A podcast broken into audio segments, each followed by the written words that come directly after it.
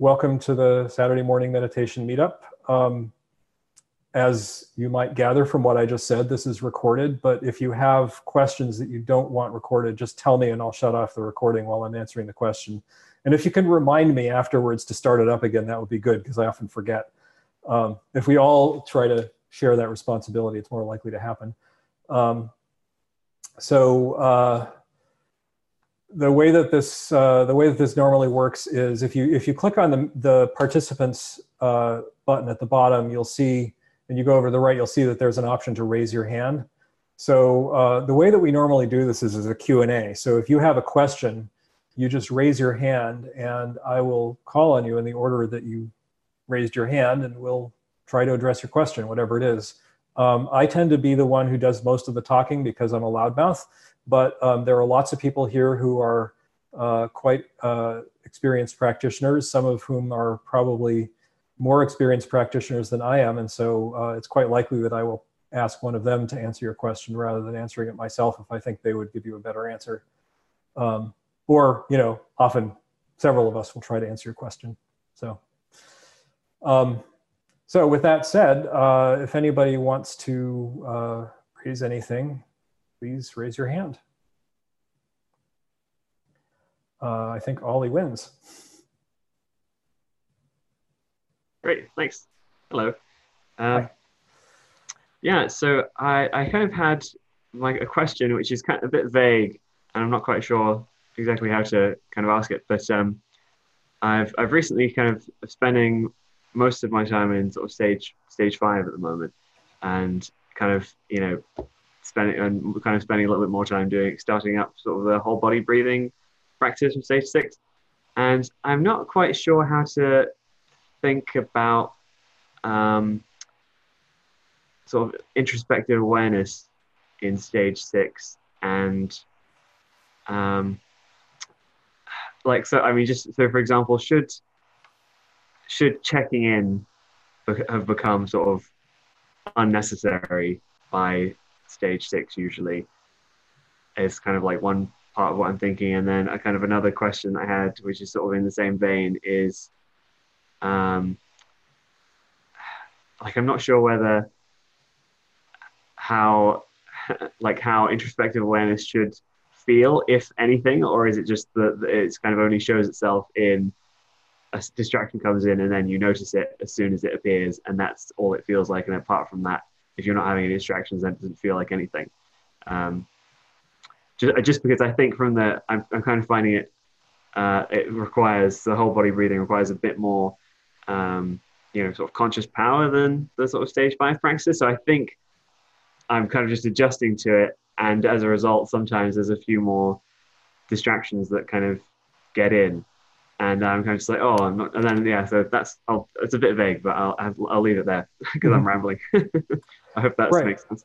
Yeah, it it does, um, and I may actually suggest that that more than just that more than just me give answers, but um, one thing I will say about introspective awareness is there's a tendency for people to think that you have to do introspective awareness, and and uh, the thing about any kind of awareness is you can't really do it. It either is happening or it's not. It's more it's more is than than than is being done. Mm. Um, and so uh, the way that you will notice introspective awareness is either that it will be functioning, it'll be doing its job, or it won't. And so you'll either notice that it did its job, or uh, you'll notice that something is happening that shows that it didn't do its job. Um, the actual feeling of introspective awareness is that you, for example, notice distractions as they're happening. If, if, you, if your introspective awareness is good enough to do that, you will uh, ideally notice dullness when it starts, uh, if your introspective awareness is well attuned to that.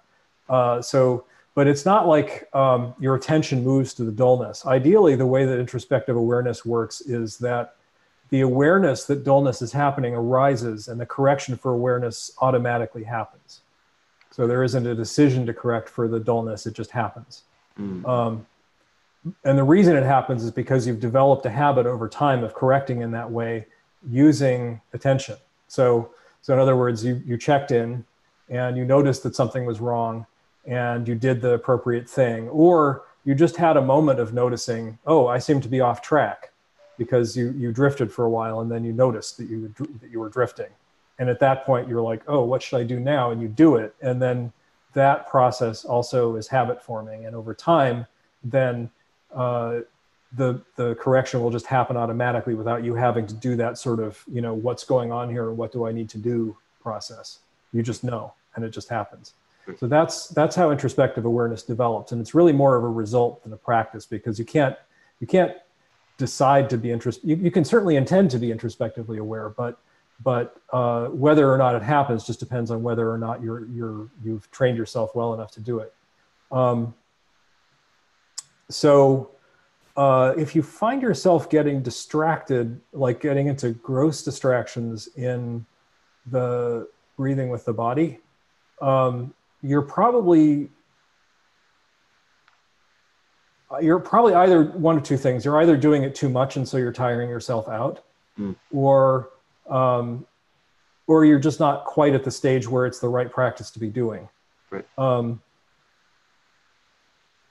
it's uh, stage five and stage six practices are totally doable when you're really in stage four. It's just that they won't. They'll either be really hard to do for any, any anything more than a few moments, or um, uh, you'll just find that stage four obstacles come up.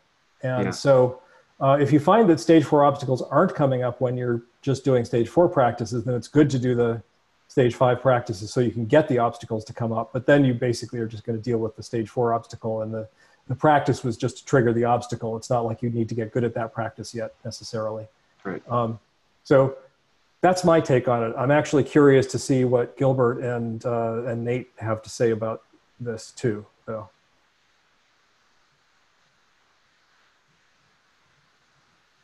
Gilbert, you're muted. It's it's practice, right? And that's I think that's the key. And um, yeah, so I think either way, either way, like it, it works or it can work. Particularly if you have the right attitude with it, right? Um, then you, you're seeing it as practice, as opposed to like getting too discouraged or um, beating yourself up about it. Yeah, I don't. I don't really have anything more to add in that. Maybe Nate does. Yeah, I, I don't really have much. It's just like um, the only thing I'd say is I, I don't know if introspective awareness actually feels like anything. Uh, I think uh, I've heard people like trying really hard to sustain it in the past, and I think that's actually a little bit harmful. Like uh, they visualize it as a bubble that's out there, and they have to sustain that bubble. And um, I think that's what you probably don't want. Um, anything else, like uh, I think is well, it's it, it's it's a little bit. I, I think introspective awareness is a little bit hard to grasp at at first because it's just it's not very intuitive. Like attention is very easy to grasp, but awareness is like, oh, is it is it there? Is it is it not there? Um, what does it feel like? Am I doing it right? Um, I think over time it should become more clear. Um, yeah, that's sorry. Yeah, that's, that's all I had. That was great. Thank you.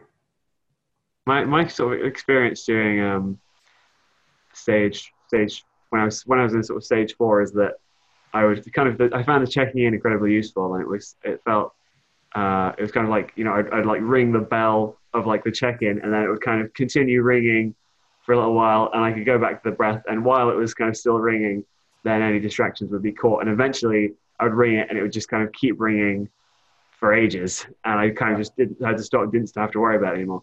And I, I find that the kind of it's almost like switching up to kind of stage five and especially sort of stage six practices the duration has sort of shrunk a little bit again. So I ring it, and then I'm kind of like uh, using a lot of power to kind of focus on, you know, the, do the whole body breathing, and then, yeah, that. So I mean, I'm just wondering whether, but uh, but then it kind of my my conception of sort of stage six was that the checking in wouldn't be, that's not like a stage six practice.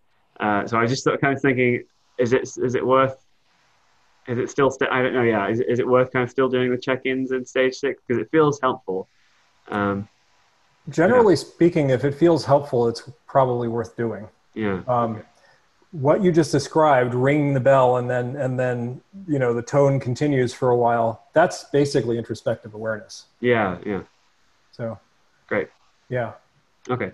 I would just, you know, play around with this and be experimental. See what happens if you don't check in. See what happens if you do check in. Checking in is a distraction, right? So ideally, it's a gross distraction. So ideally, you don't want to have to check in. But if you have to check in and it's helping you to to do the practice, then check in until you don't need to anymore. Okay. Cool. All right. Thanks, guys. Sure. Helpful. Okay. Nobody else has their hand up. Nate. Yeah, this is not really a practice question. So, anybody, if, if anybody else has one, feel free to jump in. Um, Ted, do you know much about the diamond approach? Ah, so um, a couple things about the diamond approach. So that's that's uh, what's his name? Um, got a really interesting name, which I'm totally failing to come up with. S uh, A S A H Almaas. A H Almaas, right? Thank you. Yeah. So um, he tends to want people to do all of their growing up before they wake up, um, and uh, I've talked to people who've done the diamond approach, and their general experience is frustration. Um, this is not to say that it's a bad approach in general, but it seems likely that he's going a little bit uh, far in the direction of of saying wait, um, and you know that might be a reaction to having seen too many people not wait and and have that turn out to be a bad thing or I don't know what, but yeah, I I uh, I think he's a really uh, brilliant guy. I've, I really enjoy listening to him talk when he when I listen to his talks, um, and uh, I think that there's probably some real value in his approach, but I don't think it's the complete answer. Yeah, did you guys do anything like that in the Finder's course? No, but but Finder's course people are interested in his stuff. So like he he gets a lot of a lot of press in the Finder's course discussion groups, because because what he's saying in the diamond the diamond way is totally relevant after awakening. Yeah, I think what you said makes a lot of sense, um, especially after. Yep. Yeah, I'm not sure about before, but yeah. Well, I mean, his goal is to avoid having somebody. It's it's age almost a. Uh, let me just type it into the chat. Uh, his goal is to avoid having people uh, have bad experiences when they have their awakening, and I totally am in agreement with that goal. I'm just not sure that his method is is um, absolutely necessary as a way to reach that goal. Bad experiences getting to awakening, or bad experiences after awakening. Bad experiences in the sense of of like you know having a having a profound insight into subtle impermanence without having the uh, the accompanying insight into uh, into Emptiness. the lack of self or emptiness and consequently just freaking out and having a really bad like you know month or a year or three years before the before the no self realization finally you know kicks in So a, a dark night. yes That's like a dark true knight dark or just yeah either a dark night or just a well dark, you know dark nights, as far as i can tell aren't actually necessary um Well, it depends so- how you define like yeah how you're defining a dark night. I think, So- right, and that, Yeah. that term is can be so overused. Right. So Culadasa makes a distinction which I find useful between um, a, a, an actual dark night, which is dysfunctional, and uh, what is described in the progress of insight as the knowledges of suffering. Um, and uh, so the knowledges of suffering can either be experienced as, you know, oh my God, I'm suffering. This is terrible. Uh, what do I do? And this goes on for however long. And that's a dark night or they can be experienced as oh my god look at all of these ways that suffering can happen and i've been doing this all my life and that's basically the that's the what are the i can't remember which of the four noble truths that is but it's basically that one. Um, you know when you when you see the truth of suffering. So so right. So the dukkha yeah right. Thank you. Obviously. So the dukkha jnanas are basically the realization of the truth of suffering or they're a deep experiential uh, dive into the truth of suffering that you would like to avoid if at all possible. And so the diamond way is is one way of avoiding them.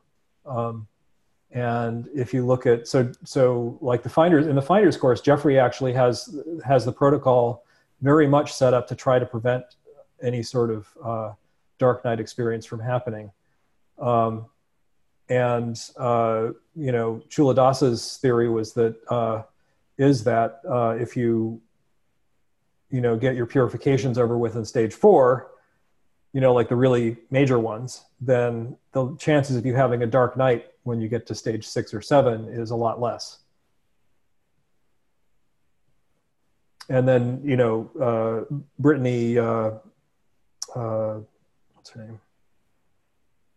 Uh, Willoughby Britton. Willoughby Britton. Sorry, yeah, that's why I couldn't remember. Willoughby Britton has done a bunch of research on this that I think is is worth checking into if you find this an interesting topic. She tends to be uh, on the side of oh my God, this is a disaster. Let's be very careful about avoiding it. And there's a reason why she feels that way, which is that she went through a dark night. Um, so, uh, so she's very, very motivated to, to help people to avoid going through dark nights and, and doing some really interesting research on that topic.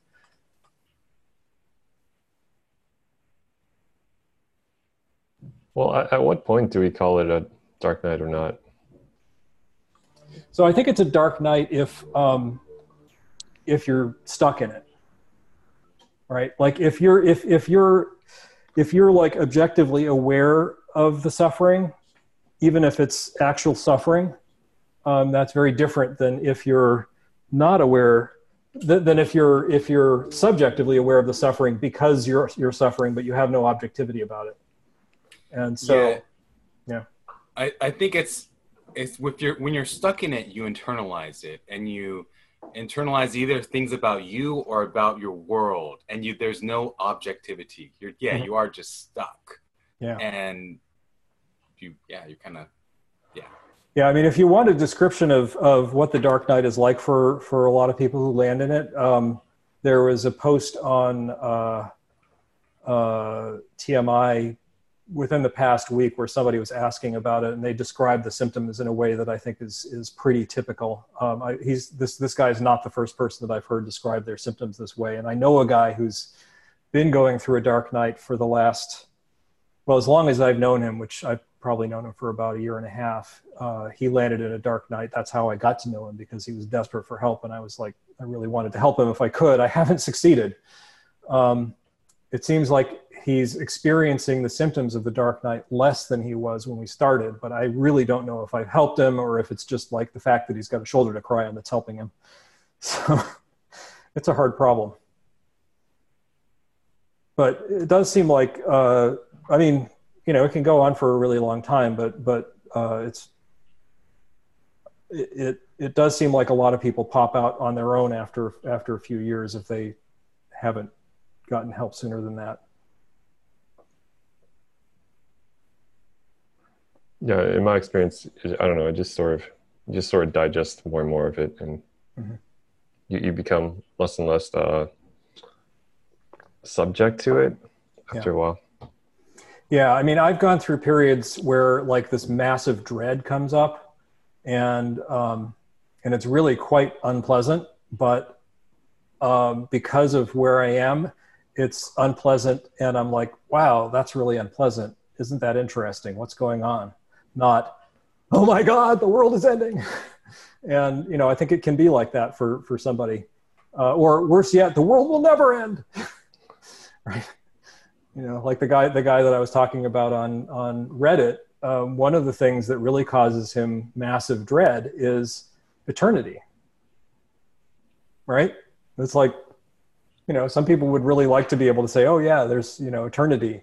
Like i, I don't have to worry because eternity. But you know if you're going to suffer for eternity maybe that's not so good. So.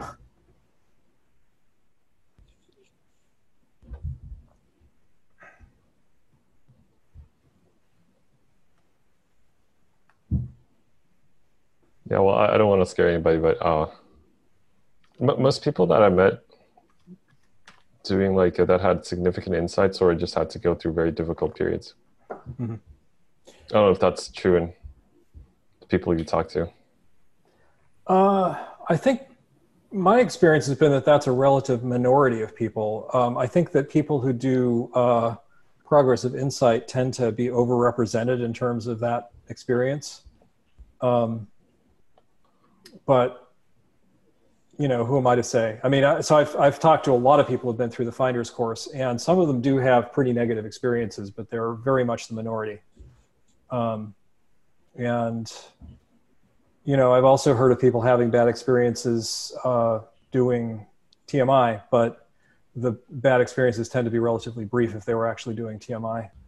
So, but that doesn't mean that, that we shouldn't be concerned about this and that we shouldn't be prepared to help people when they have problems because, you know, very clearly people do have problems. And, you know, I mean, I'm curious to know, like, like, is there any commonality among the people that you know of who had problems?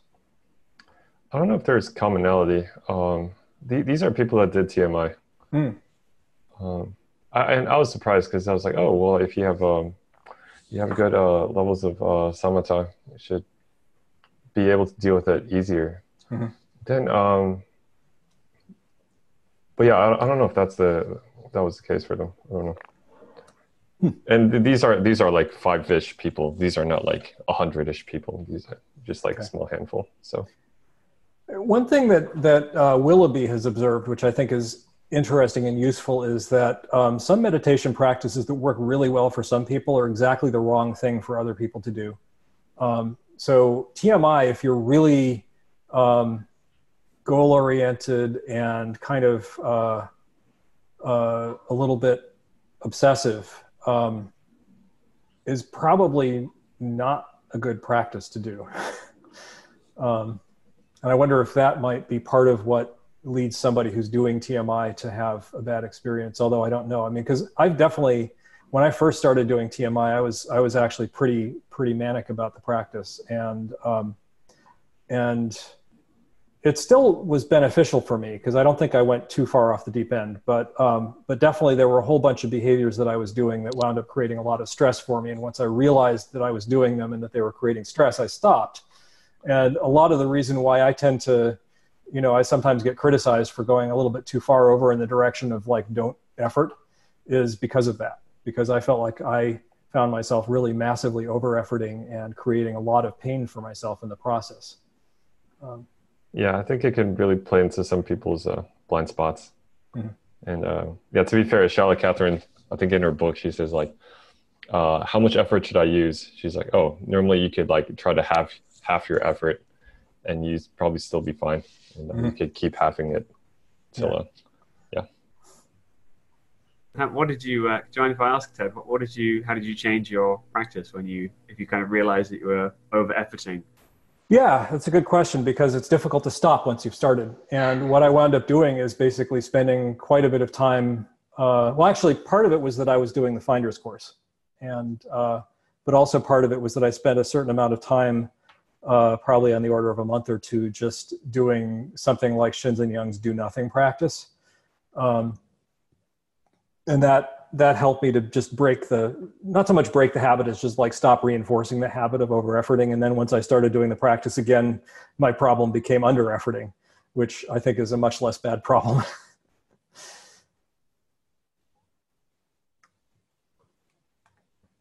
So uh Szolt you have your hand up. Szolt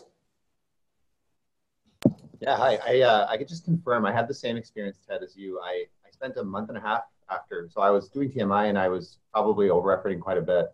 Uh, and a month and a half of open awareness uh, turned it into under efforting, which became a problem for maybe a month or so afterwards, uh, just because I, I had totally forgotten what it, how much effort I was putting into TMI.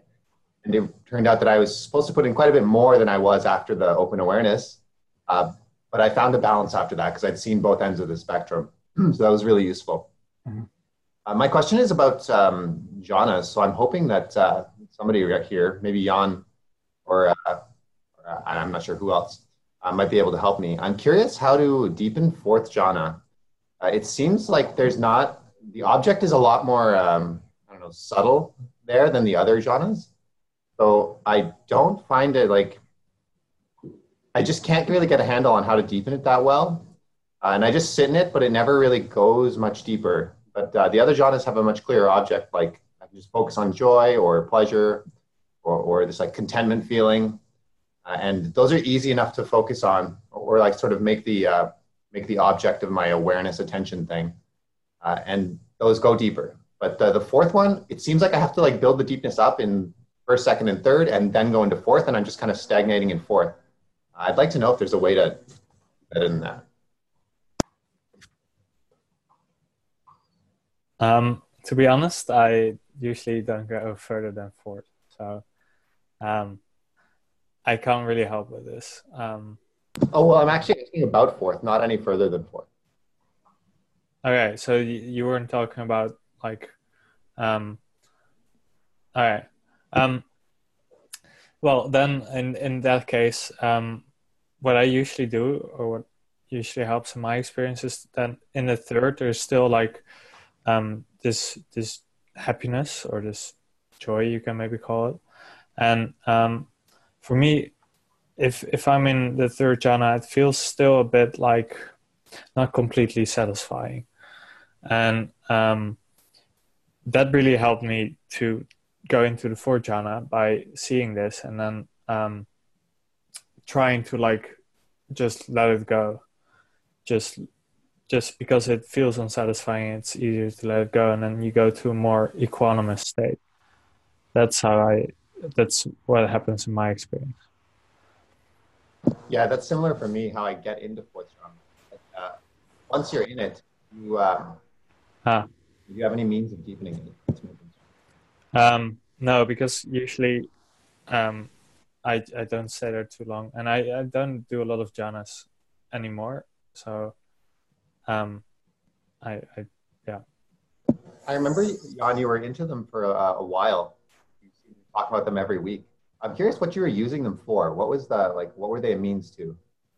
Um, they were a means to get to effortlessness, and just to like get concentrated enough to get into effortlessness and then um, go to more of, of a vipassana um, meditation or like stage eight, nine practices. Yeah, okay. That's more or less what I'm doing. Yeah. Okay. Srilak? You're muted. I'll oh, am I? Okay. I just unmuted you. Hey, all right. Uh, hi, uh, thanks for inviting me to this forum. Uh, so I've been like meditating like almost for like couple of years, and I have maintained consistency in my practices. I do a daily practice and try to keep it almost like one and a half to two hours, uh, split between like morning and evening. Um, uh, but like unfortunately, like I don't, I don't I'm not able to see much progress despite that kind of a diligence that I'm putting in, in the last couple of years. Uh, I think couple of things that I observe while um, while meditating is uh, I can't can't breathe like right belly. Like it, there's something something constricting in my belly. Uh, it doesn't let full breath to get in. Uh, that is some my observation um, the observation is as i like keep observing my breath i could sustain my attention to my breath uh, through the session uh, with minimal distractions uh, however i don't see the breath or quality of breath changing much uh, through the session uh, it so by that i mean like i don't know how it feels uh, as we kind of progress in meditation, how the breath changes with meditation. Uh, I've not seen any purifications come up as such, which means like any any emotions rising. Um, so I, I do feel that there's something that's that's not going right. Uh, I have digestion problems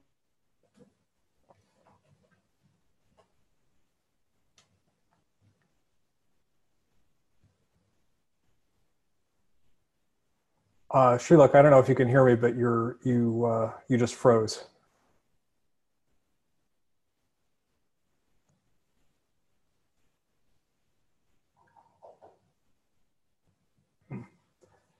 Uh, okay, I guess we'll have to wait for Srilak to come back.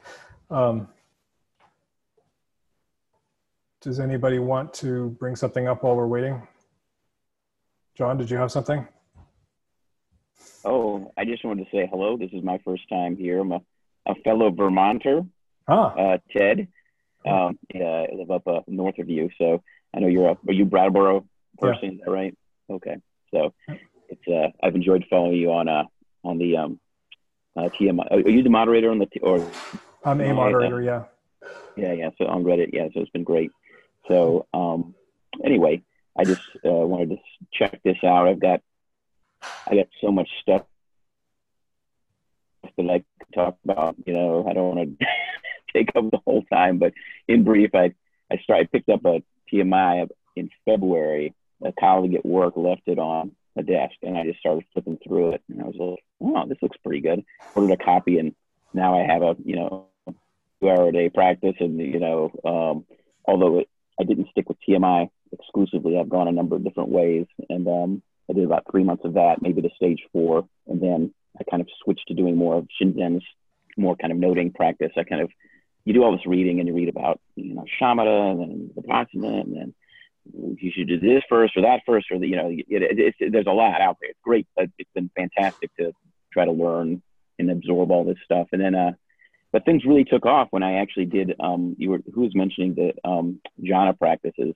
I did. A, I started. I, I was on vacation about a month ago, and I picked. I picked up Leigh Brasington's jhana book and uh, started doing them. And I, my concentration skills, like the TMI, are not. It's very very slow. I'm not a naturally good concentrator, and and, I, and the, the that's one reason I probably switched to more noting.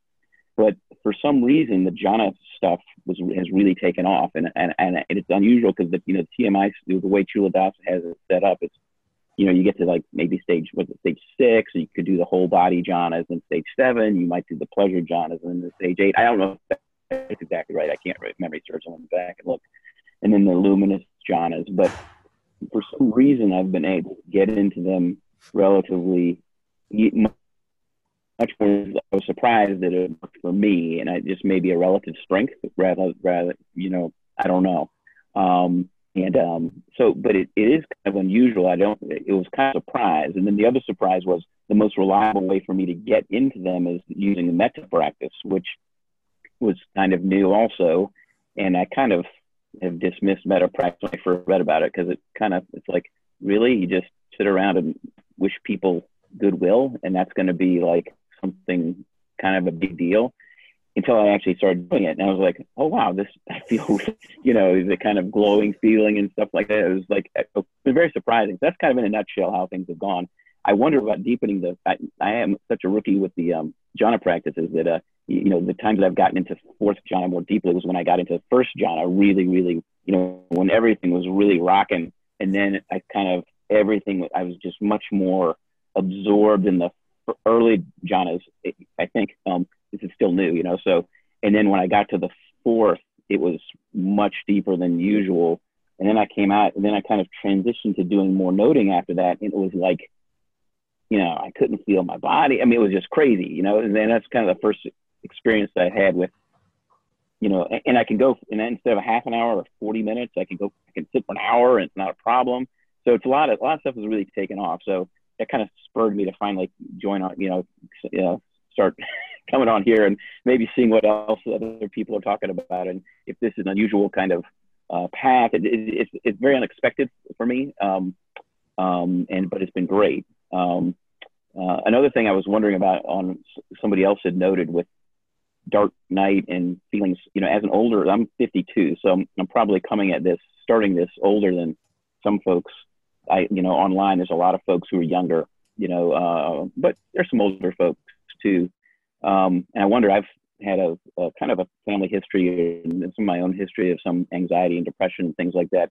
And over the years, I did a lot of therapy and, and stuff. And I wonder nowadays, there's been a lot more discussion about the interface between, say, psychology and, and meditation, and you know, how do you work with these um, really negative feelings and you know uh, how do you you know stuff that might be in the dark night is that you know what, what's that all about? Is it you know through one other lens you might think it's depression or anxiety or you know just angst or things like that. So um right i wonder whether I, I haven't had a lot of problems with that stuff but i wonder if i've also spent a good amount of time dealing with my uh, what do you call them when they come up uh, in the fourth state in the Purifications. Uh, purifications. Yeah, I wonder whether or not you know. I don't know. Although you know, ask me in a month or a year and see what purifications. Maybe I maybe I'm overestimating what I've worked on, but I wonder if folks have had experiences with doing you know, some pretty intensive psychotherapy over years before they start their practice, rather than the other way around, where some people do a meditation practice and they might have to get their own therapy to deal with some of the stuff that might come up. Because I know Culadasa had, had done a had been doing his own therapy and stuff like that, and um, you know, it's an interesting kind of interface where you know what what can help with what and stuff. So I'll yeah. stop now. That was a hello to everybody. Uh, uh, I don't know if that, if anybody has any comments, but that's that's where I am. It's nice to meet you all. So, John, one thing to say about that is that that's actually exactly what we were talking about with the Diamond Way earlier, right? The Diamond Way overemphasizes doing doing sort of sort of digging digging in and, and unearthing stuff before awakening. Um, you know, you can okay. also over overemphasize awakening before digging in and working on stuff. Uh, both of those, I think, are are bad choices after you've had an awakening, um, your ability to notice stuff can change. Um, oops, I think we lost John. Oh, he's back. Yeah, so so after awakening, uh, your ability to notice uh, triggers can change, and particularly if you if you get to something like fourth path, um, I think your ability to to notice that you have a blind spot is reduced by the fact that the blind spot is just not causing you any pain, and it's difficult to to experience any kind of discomfort as a result of of your blind spot. So uh, so it that's why like I mean John actually wound up wound up going into therapy because he needed to unearth some stuff, and it wouldn't surprise me if some of the stuff that's happened recently is a result of what's been unearthed. So that is, you know, the fact that we started hearing about some things that he was doing that weren't, you know, entirely in keeping with with uh, the outward uh, impression he was giving, right? Uh, those may have been revealed partly as a result of of this digging in. So, anyway, um, let's get back to Srilok. Uh, so, Srilok, can you can you hear okay? Yeah. Yeah. Okay. Yeah. I, so, I think I lost electricity this side, so ah, sorry. I'll do it. So, so let me ask you a question. What practice, what stage of practice are you doing right now? Uh, so I follow TMI, uh, although I've gone through the instructions and uh, I kind of follow like best of two worlds. Essentially, look at I've been on a Vipassana retreat. Um, and then I've done a, another three day Vipassana retreat last year. So mm-hmm. it's predominantly like Anapanasati, and okay. then all right. I so like uh, try to yeah. So so uh, this is I, I my initial diagnosis of what you've described is that you're in stage end of stage four. Um, and you're experiencing stage four subtle dullness, and that's why you're not experiencing any further uh, uh, movement. Uh, in addition, it sounds like you actually are having a purification. The description that you gave of, of your breathing actually sounds like a purification to me. Purifications can often come up energetically. That you don't you don't have like some knowledge that you know oh somebody beat me up when I was in grade school and that's why I'm feeling this way. No, you just have like this feeling of tension in your belly or in your chest or some part of your body and uh, so, so what you described there actually sounds very much like a stage four purification, which it sounds like isn't necessarily um, uh, being processed because you're a little stuck. So, uh, so I would say that your your next step should be to try and get unstuck. And so I would I would be working on. Uh, I would suggest that you work on stage five practices and see what happens see if you notice. What you probably notice is that you'll suddenly start having a lot more distraction in your meditation. Do not take that as, a, as an indication of failure.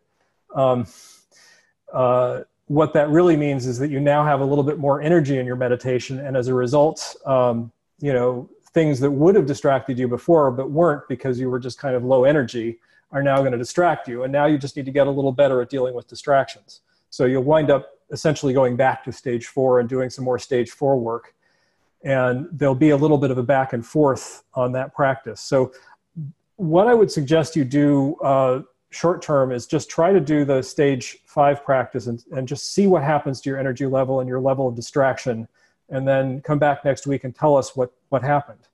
Um, and we may be able to get more of a handle on it. The other thing I will say is uh, the more you're able to just like show up for these meetings and listen to what other people are saying, the more that's going to feed in to your own experience, right? So you know, the, I don't know if you're familiar with the with the Dharma wheel. Do you know what I'm talking about?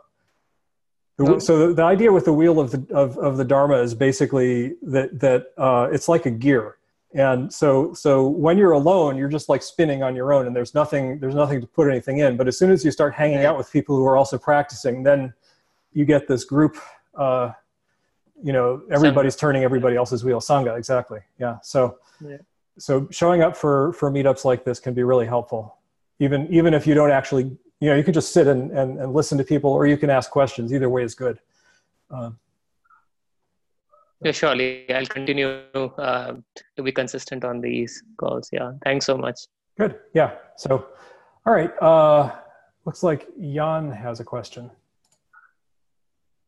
It's not necessarily a question but um, I think it's it's nice to just share my experience. Um, and it's actually um, a pretty rough patch that I'm going through because, um, as you uh, probably know, I'm doing more of a like emotional body scanning, energy body scanning, to deepen uh, insight.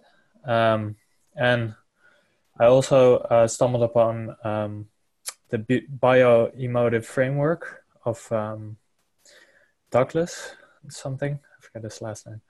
Um, yeah, and um, yeah, at first I I saw um, like feelings of uh, being insignificant, um, and um, well, that that was still fine and okay, and I started coming up and um, dealing with that, and then after that, um, it kind of cleared away, and I felt like very equanimous for a long period where if I sat down, like it was just super spacious and everything was fine. Um, and then suddenly it all shifted again, and I saw feeling feelings of loneliness um, inside of me, and that like uh, was right in the belly, like this knot. Um, and I'm still experiencing that. Um, so um, and this case, I've been like crying for the last five days each time I meditate. Um, and it's what's mostly like on the cushion, I think it's fine. It's the most intense on the cushion. Um, but it's fine because like just accept it and then cry and then usually that's good. But mostly off the cushion, it's a bit like weird um, because it's harder to do like the normal stuff you would normally do uh, like work related stuff or stuff like that. Um, yeah, so that, that that has been going on. It's I don't think I've like had this of a rough rough patch in my whole like meditation career, um, and yeah, it's pretty intense. Um, and uh, now it's like um, so this feeling in my stomach, but also sometimes feeling of insignificance also comes up again. And that's more in my heart. So it's like switching between my heart and stomach and then just like those feelings there. And then yeah my practice is mainly just acknowledge accept and then be with it. And then every time there are distractions just go back to the sensations themselves. And then usually i have to cry.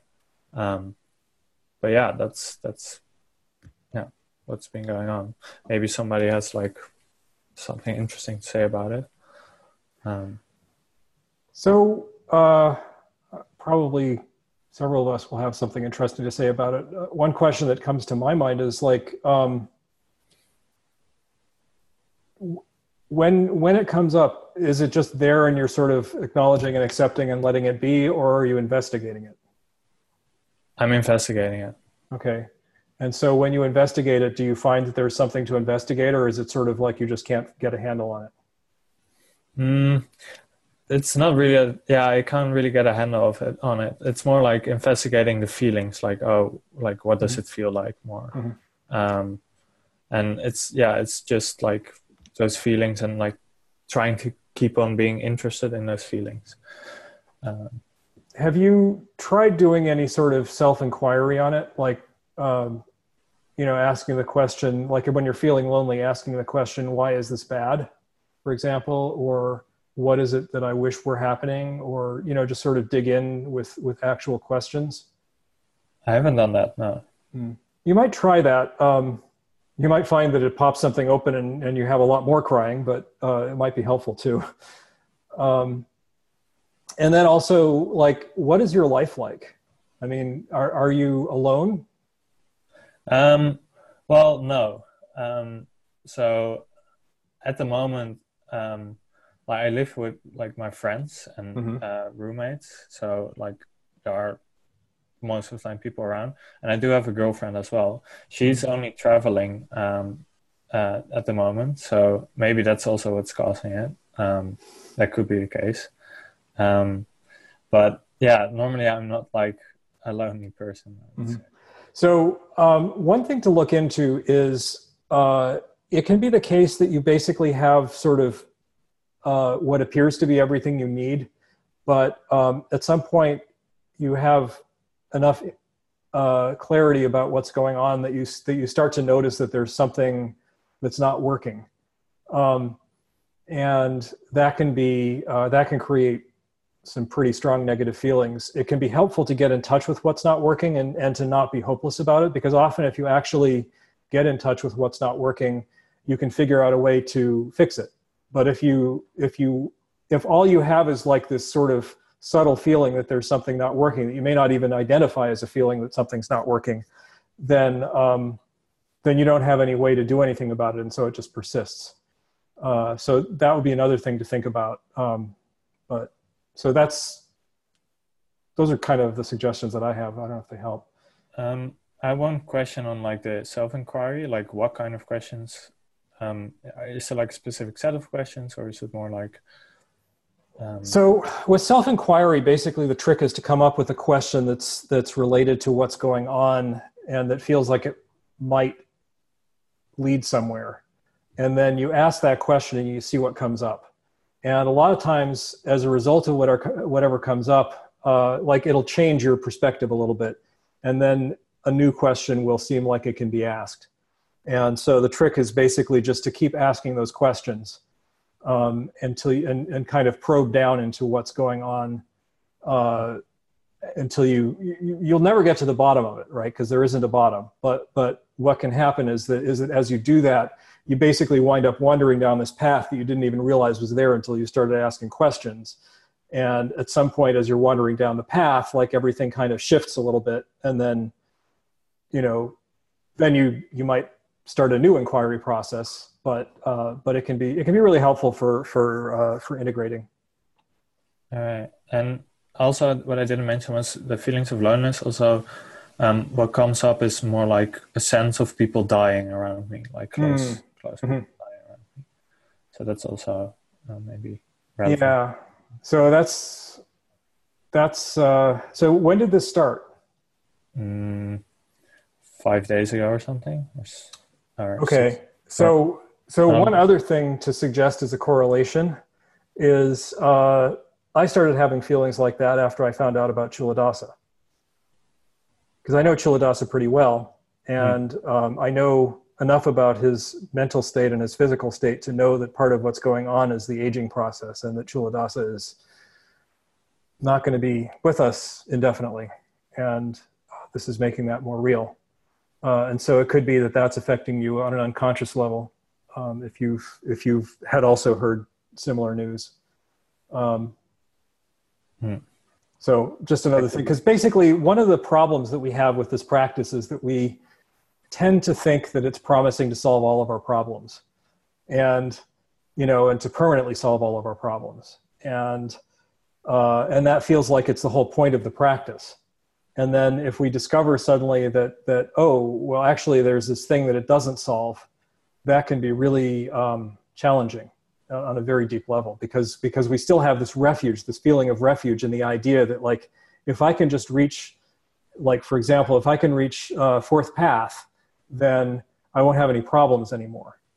That's really not how it works but we tend to think that. Even on a deep level we tend to think that. And so So having it revealed that no, actually, you're still going to get old and die, and some of that process is probably not going to be fun unless you get lucky and get hit by a truck instead. Um, which you know, don't don't do that.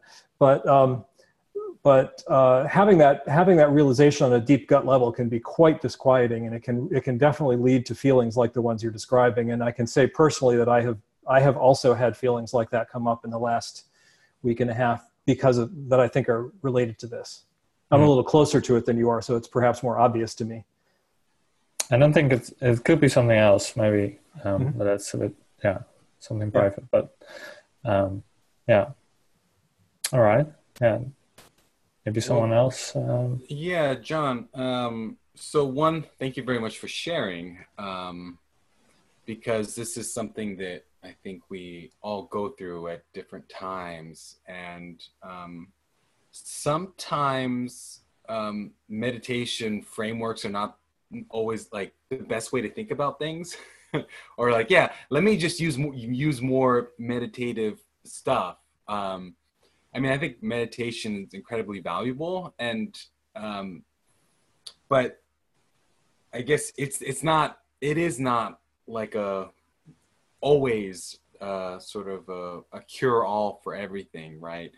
Um, but from a meditative perspective, I mean, I from an advice perspective, I'd be thinking um, about maybe metta, um, but but yeah, and I think a lot of what you're talking about is just stuff that we all have to differing degrees and we have you know different things that um, different conditioning things from our childhood things from earlier in our life things from currently in our life um, where we have to deal with it and accept and come to some sort of re- resol- resolution right or coming to a newfound understanding. Um, and it sounds like you're approaching it with a pretty good perspective, right? It doesn't, you know, you're not getting at least too lost in it. It sounds like it's challenging, um, which I mean makes sense. Like when this stuff comes up, I mean it's,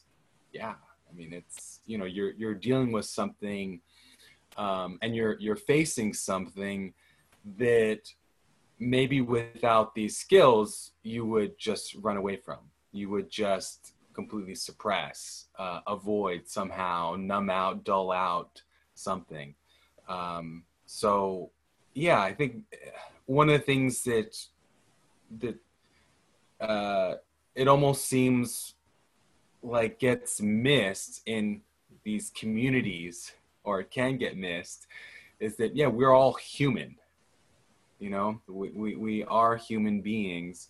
Um, and just sitting with that being with that right yeah we will die but like um yeah sitting with that and then of course also that that sitting with that in community right in relationship um and yeah what you're describing i was definitely thinking about like kind of um either attachment stuff or just early you know early childhood relation stuff where you know times like where you felt insignificant right where you felt like no one was attuning to you um, or comforting you or supporting you um, and for that what what also came to my mind was um, you know george haas and dan brown. They uh, i guess i think it was dan brown who sort of developed what's called an ideal parent figure protocol. Um, and it's where you are doing an imaginative practice, imagining yourself as a child receiving, uh, the, you know, perfect, um, you know, that's completely, it's, it's, it's attuned and it's directed to your individualized needs. Um, and I, something like that could be super helpful. So I, I would think that like different more heart practices um, would be kind of more helpful and that also and also of course including just other ranges of things that um, can be very helpful just you know spending time with supportive people and just you know enjoying that and the presence of that or um, you know having having conversations with people and saying oh yeah you're you're, you're really important to me. Um, and just yeah, I was like so so taking uh making sure that you take a more a comprehensive perspective as as opposed to necessarily like um, I'm just going to concentrate my way through it or somehow. Um, we we all have a lot of different experiences, and there's a lot of different kind of ways that um, uh, getting or catalyzing the healing process. So just explore, be open to um, trying different approaches to kind of yeah help out, and, and then and then going back to that we're all human. Um, you know, just that the importance of relationships, community, connecting with people. That's yeah, I think that's that's uh, that's so important. And sometimes that meditative framework, right, like trying to approach things in an isolated way, um, just falls short. Yeah, yeah. Thanks. Um, yeah, I'll, I'll, I'll definitely consider more metta um, something like that. But I do think like the the most part hard part right now is like it seems also with more like um, insights you it's easier to like um, deal with this stuff on the cushion at least.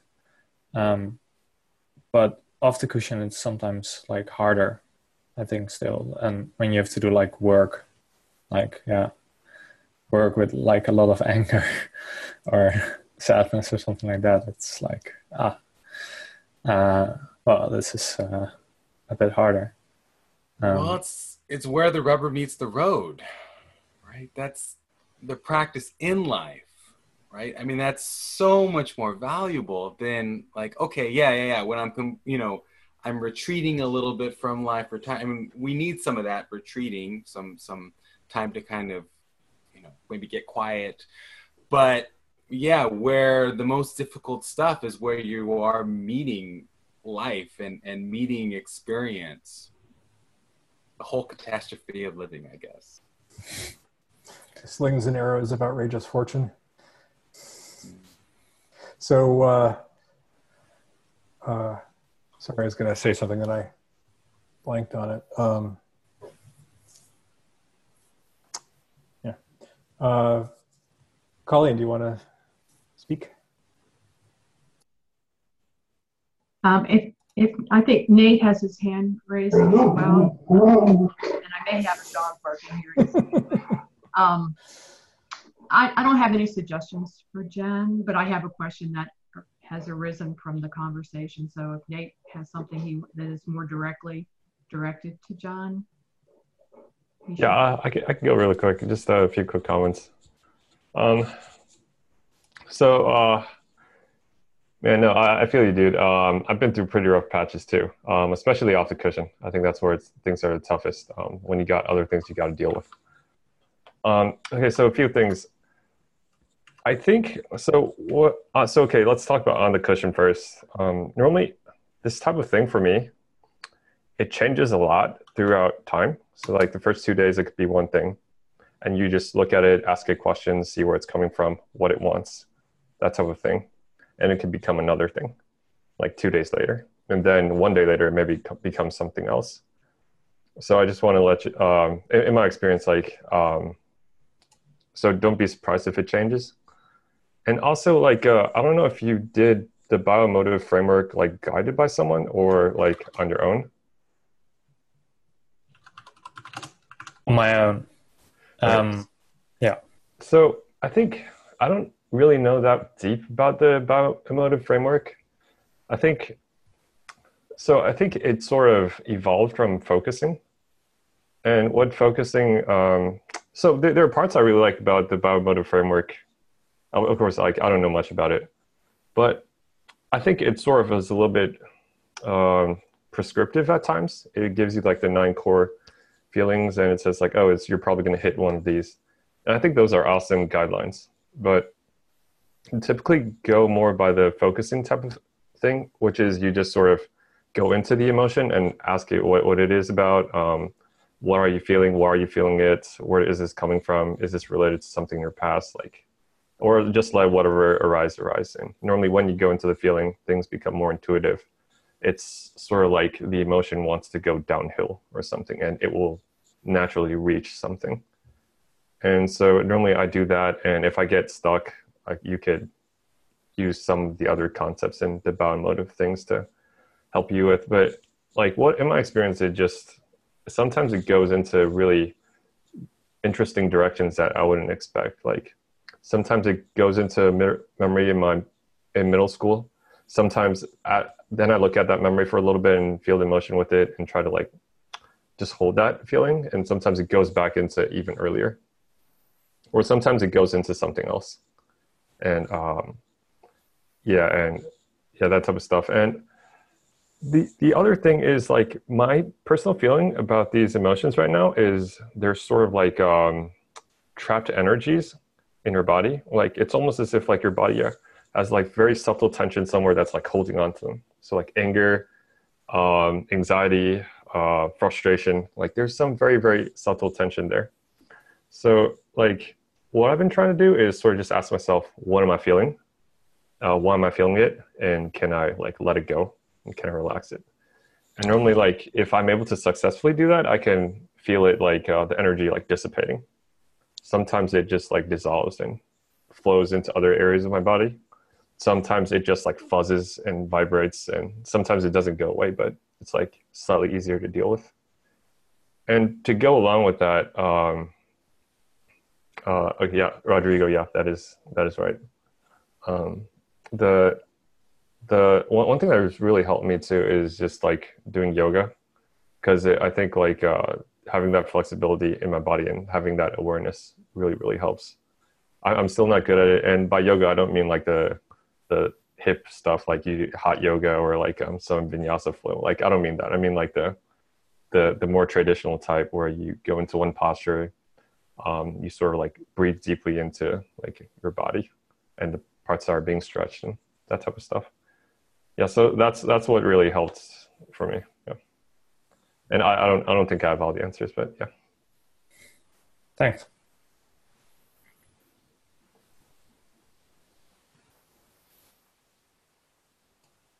Colleen? Um, I, I have a, a general question, um, and that is, you know, you you still not muted. You can't hear me. I can hear you. We were just waving goodbye to Ollie. Oh, sorry. um, anyway, you had asked John about um, um, whether he was just sitting with these feelings or whether he was investigating them. And this has been a question I've asked myself a lot of times and had other people ask me. And I would like to know if you have any guidelines on which method would be ideal at which time. Well, uh, so if you're having trouble just dealing with it as it is, just sitting with it, then you probably, uh, well, I don't know it's like when is the right time to pop a boil? uh, if you um, if you investigate it and things get worse and and feel like they're not going in a good direction, then you should probably like just let it be. But um, if you investigate it, if you investigate it and you're basically able to maintain some degree of, of objectivity as you're investigating and not get sucked into it and, and it feels like it's productive, then I think it's good to investigate it. I honestly, for me, this is ex- extremely um, intuitive practice. Like I, it's it's not something that I have a, a set of rules about how I do it. Like for me, generally speaking, when I notice something to be investigated, I just automatically start investigating it. Like I don't even make a choice. It's just that's what happens. Um, and so, uh, and if sometimes something will come up and I won't automatically start investigating, it, and then that's because I don't have enough objectivity to see that I need to investigate it.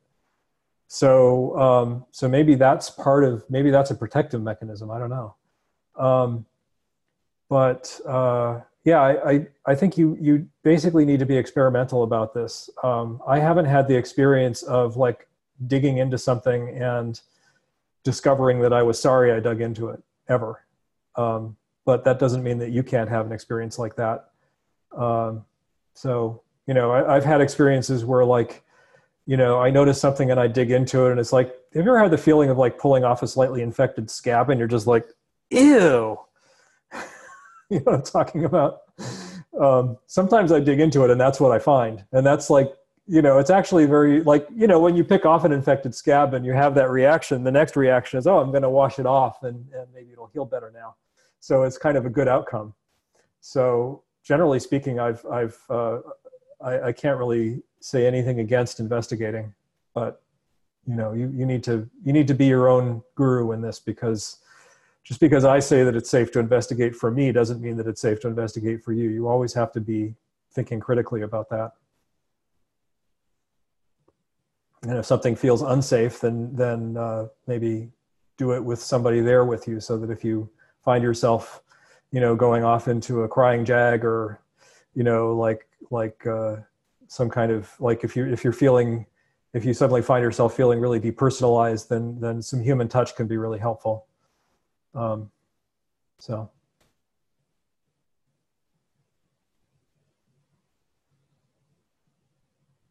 Sorry, that wasn't a very uh, definitive answer, but no, that that was good. I just, you know, just um, was trying to sort that out. Thank you. mm, sure.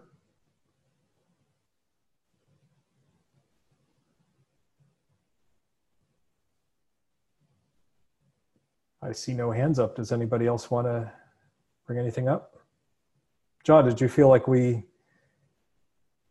you know, I mean, I, I basically gave you a fairly short answer. So it, it seems like you're pretty much on a good track and everything that you said made sense to me. So I'm not sure that there's a longer um, answer required. Yeah. Oh, I was referring to John, not Jan. Oh. oh, Jan, Jan, Jan. Well, thank, no, yeah, I just, you know, absolutely. No, things are, things are good. This is great though. I love, it's great to hear the different perspectives.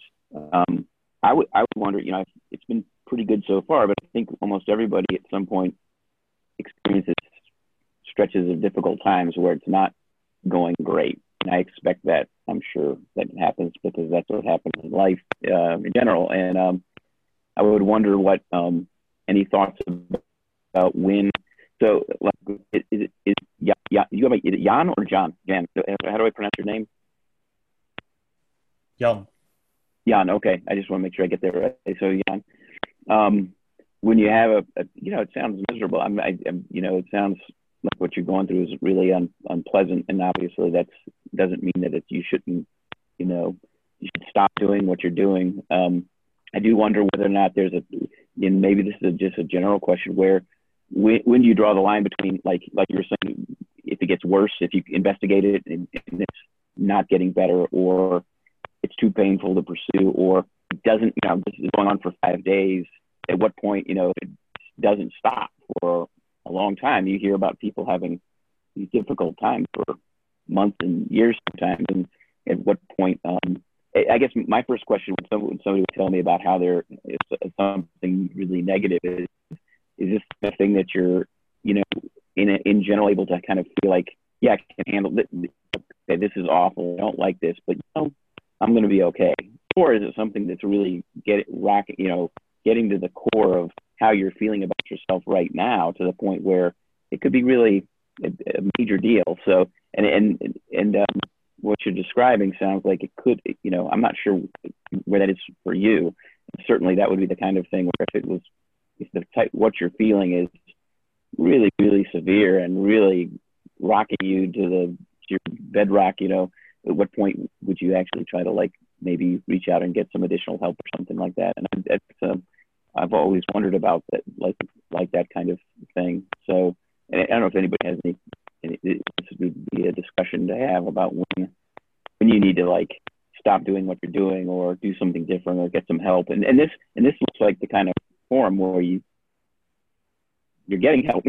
Obviously, you're because it's, it's such an isolating practice in way. I mean, you do this by yourself all the time for hours and hours and hours, and sometimes it can feel like you're um, kind of isolated in, in, in your own head, so to speak, or you know. Um, so I'll I'll stop. So I can start with answering that. That the first thing is um, de- it depend. It just depends. It depends on how overwhelming the material is you're confronting. It depends how prepared you are to sort of um, sort of sit with and experience the feeling.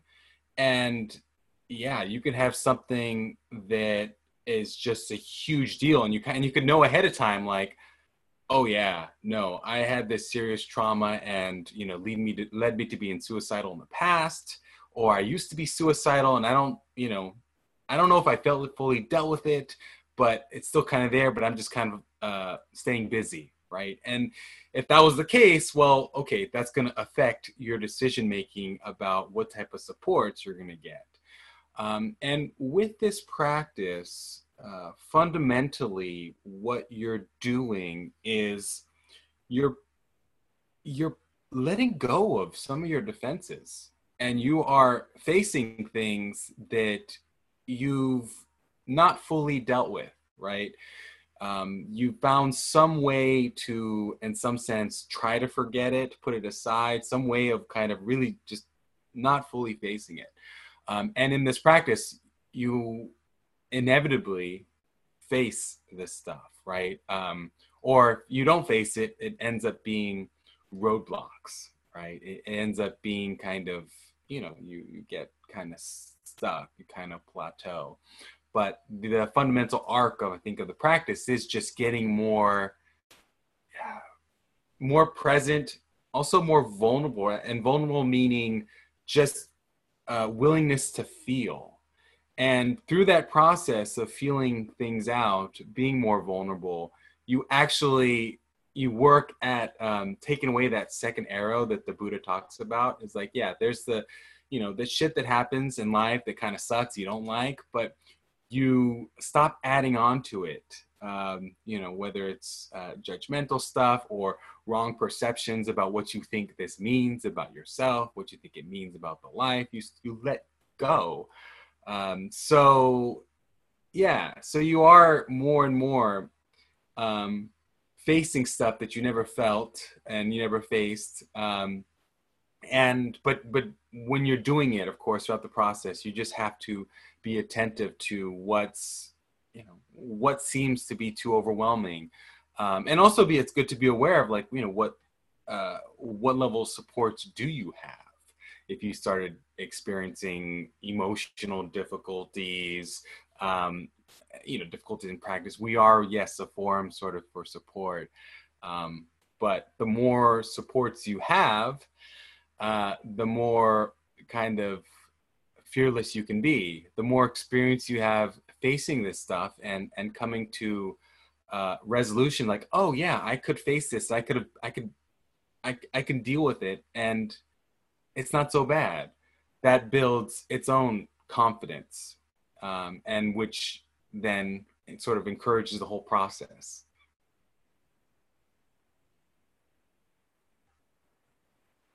Yeah, and I would say in my case, um, it's not like it's shaking me to the bones.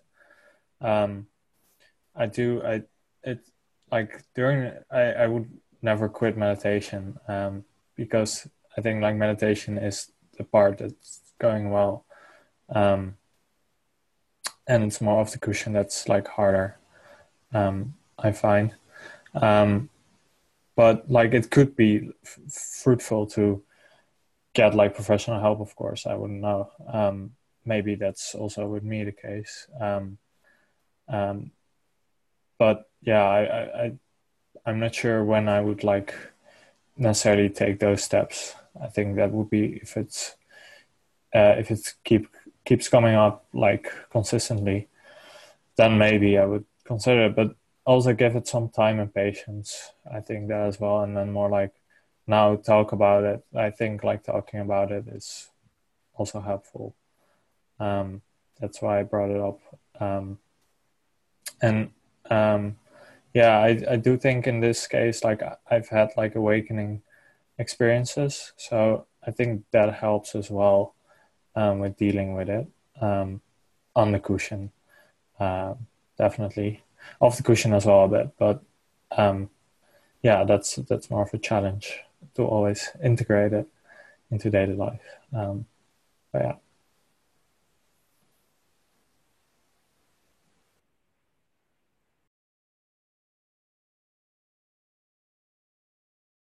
Thanks. Uh, so Tom has his hand up. Yeah. Um, along the lines of investigation, I just wanted to toss out a practice that I have found helpful. I just put a link to it in the chat. It's just a post on Reddit. Take care, Gilbert. Thanks for being here. Um, it's uh, it's basically looking to see what you feel, looking to see what's going on, and then asking what's underneath that, and doing that over and over and over. I wound up. It doesn't. The guy doesn't give a name for it in his description, but I decided to call it onion peeling because um, it feels like peeling an onion, and like you said, Ted, there's no bottom to it. You never get to the center of the onion. Um, but I have found that practice very useful, and just wanted to throw it out. Thanks. Yeah, RStream entry is a really great uh, resource for that kind of stuff.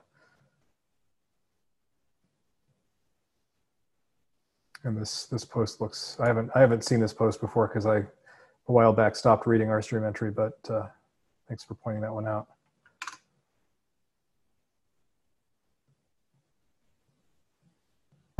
I just want to vouch for what Tom just posted. I've been doing this uh, this practice for 10 minutes start of each sit, and uh, I went from not being able to identify any emotions basically when I sit ever um, to like two months later, I can clearly identify like two word labels for whatever is happening pretty much at any moment.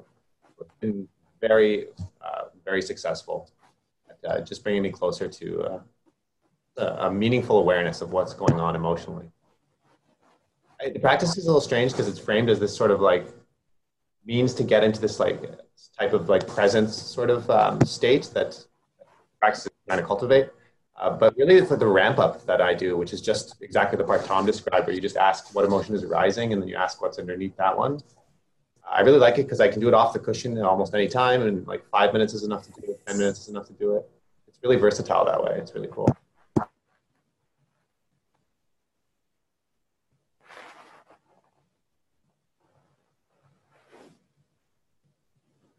Thanks. So uh, does anybody else want to bring anything up before we close? See you later, Jan.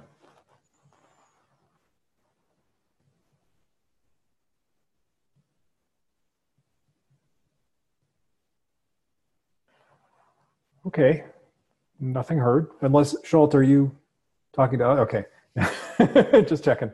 Um, all right. Well, it's been great to see you all. Um, I will try to get the audio up in a more timely fashion this time. I, am all caught up now, so it should be much easier. Um, and hopefully I'll see you next week. Take care.